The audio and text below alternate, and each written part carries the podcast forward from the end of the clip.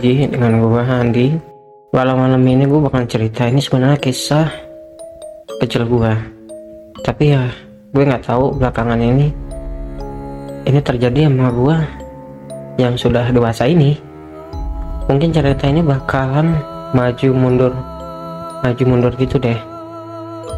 Kisahnya ini berawal ketika gue waktu masih kecil tinggal di sebuah kota daerah Kalimantan Timur ya nama kotanya sih kalau nggak salah Samarinda. Jadi waktu itu gue waktu kecil tinggalnya di sebuah rumah dan rumah di Kalimantan itu semuanya terbuat dari kayu guys. Nah gue itu nggak sendiri gue ada di gue satu lagi. Jadi gue masih kecil juga jadi gue selisih sama adik gue itu satu tahun satu bulan. Nah berhubung karena bokap gue ini dinasnya selalu pindah-pindah. Ya gue jadi waktu masih masa kecil gue selalu berpindah-pindah kota dan selalu berpindah-pindah di mana gue sekolah gitu. Dan mungkin lanjut aja ceritanya ya. Mungkin ini uh, gue dapat ceritanya sebenarnya dari orang tua gue. Karena gue jujur aja masa kecil gue di umur tiga tahun itu gue nggak nggak pernah tahu kayak gimana kisahnya jadi gini ceritanya gue waktu kecil itu dulu pernah menemukan batu. Sebenarnya itu batu jujur aja. Itu batu kalau uh, kita lihat kata keterangan dari bokap nyokap gue batu batu biasa batu pinggir jalan gitu dan sebagai dan ukurannya itu sekepalan tangan orang dewasa. Nah batu itu gue bawa. Gue ambil dari sebuah pohon.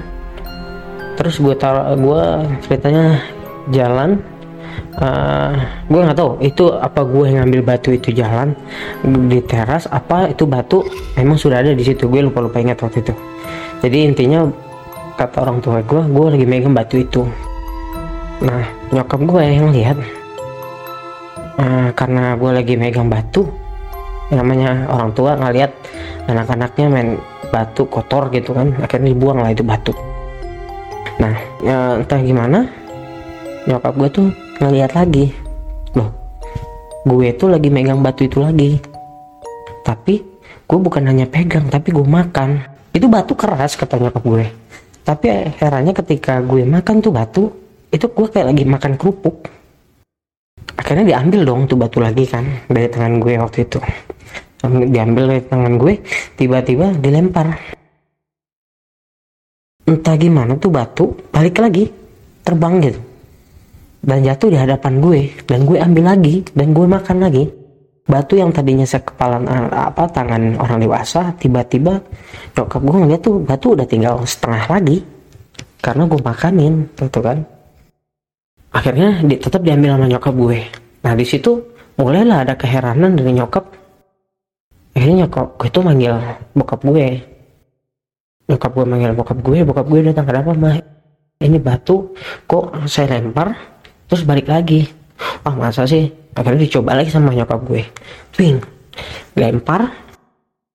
Dan akhirnya itu batu bener-bener kembali lagi dengan sesuatu yang lebih aneh lagi sebenarnya. Batu itu melayang ke tempat gue dengan cahaya. Jadi batu itu seolah-olah nyala. Nyala terang. Dan menurut keterangan kedua orang tua gue warna batu itu benar-benar nyala warnanya adalah ungu. Ungu terang gitu. Jatuhlah ke ke apa?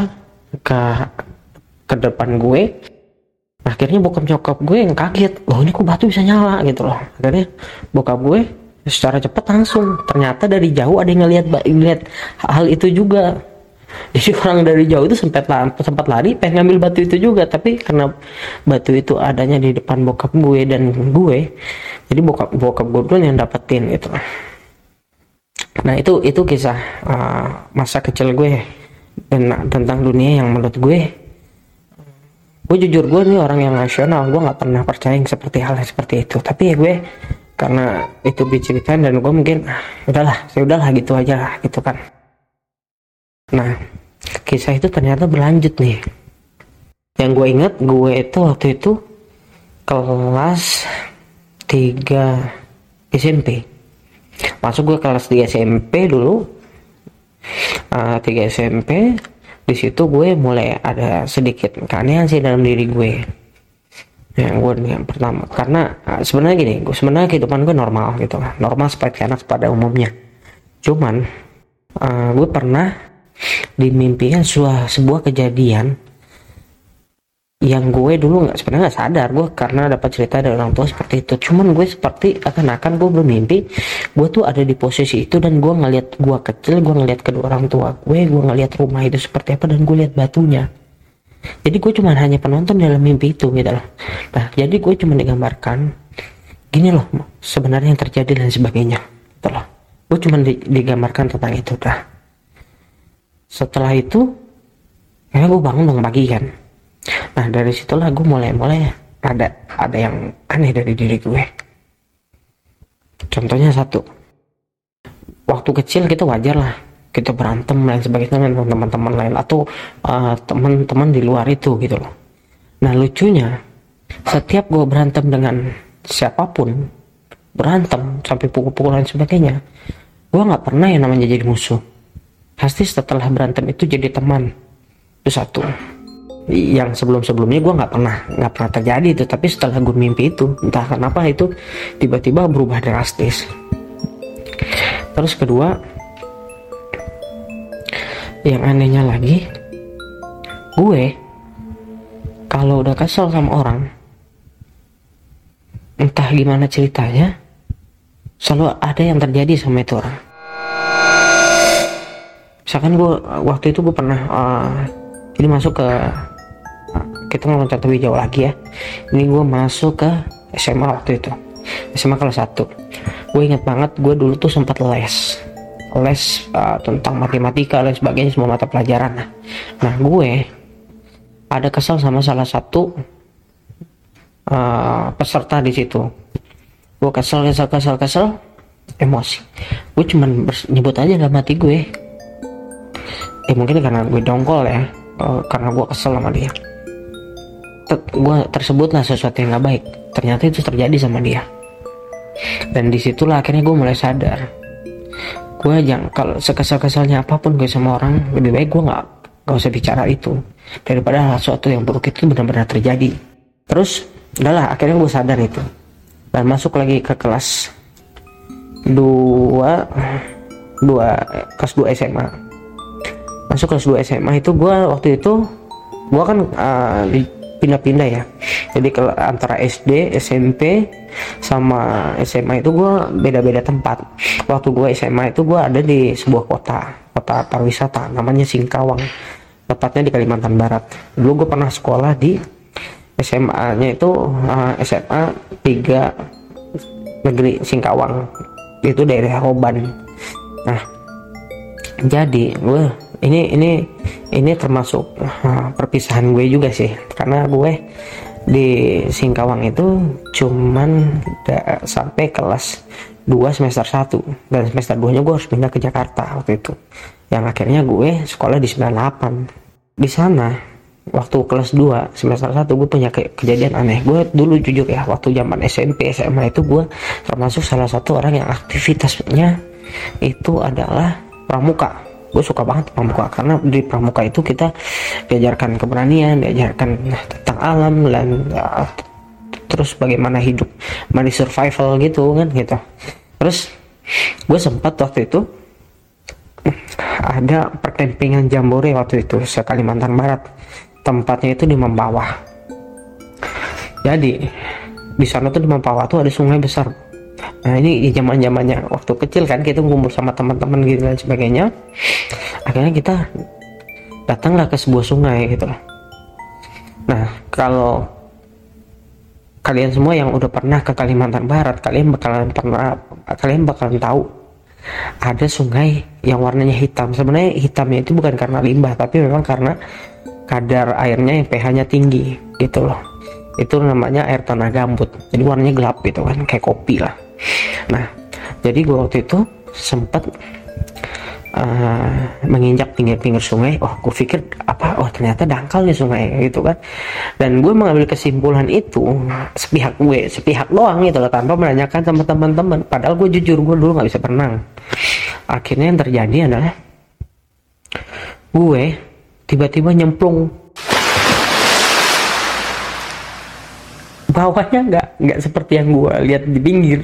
Di pinggir dangkal ternyata di tengahnya dalam gitu. Akhirnya gue sempat kewalahan tuh di situ tuh. Kewalahan karena gue tenggelam udah masuk ke dalam itu dan teman-teman pramuka gue uh, sampai panik. Mereka sampai bantuin gue dan gue itu jujur ya pas gue uh, tenggelam itu ya teman gua gua teman gue mau bantuin gue gue bingung karena tangan gue tuh uh, meraih uh, sesuatu di yang di atas kepala gue tiba-tiba gue nangkap kaki teman gue dong. Kaki teman gue itu gue tarik. Gue muncul ke permukaan air teman gue yang tenggelam. Dan itu yang terjadi selalu gitu loh ketika gue mau nah tapi di situlah mulai ada kejadian aneh menurut gue itu uh, dilihat di atas itu sungai. Itu tenang banget. Tapi di bawahnya deras banget. Dan di situlah gue entah gimana ceritanya gue tuh berasa sadar atau tidak sadar pas berada di bawah itu kayak dituntun ya. kayak dituntun ada sebuah cahaya yang gue gue berusaha berenang ke situ. Ternyata pas gue ngikutin ngikutin ngikutin itu tiba-tiba waktu itu leher gue kayak ngerangkul. Kayak ngerangkul tiba-tiba gue langsung kayak ke pinggir gitu. Dan teman-teman gue sempet nyalain gue kenapa lu nih uh gue lihat tadi nggak bisa berenang. Sampai itu baru bantu mau bantuin lu. Tapi tiba-tiba lu kayak nyingkir sendiri nambang gitu loh. Nah itu yang itu menurut gue aneh gitu loh. Gue kayak dibantu kayak ada orang ada ada seseorang gitu yang narik apa yang ngerangkul leher gue dan bawa gue ke pinggir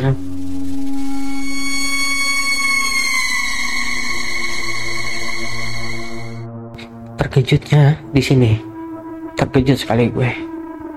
Jadi ketika gue lihat ternyata ketika gue merasa diri gue dirangkul dan ditarik itu gue melihat gue bukan begitu saja minggir.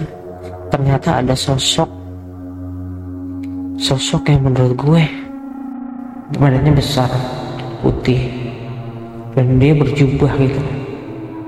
Dia tiba-tiba narik gue jadi kita udah lagi panik-paniknya teman-teman gue nyalain. Cuman gue bisa merasakan makanya gue berpikir sama teman-teman gue ini ada yang bantuin gue. Malah teman-teman gue nyangkanya gue itu bisa berenang cuman bercanda-bercanda. Gue bayangin padahal gue udah panik di bawah itu. Ah udah mati gue waktu itu.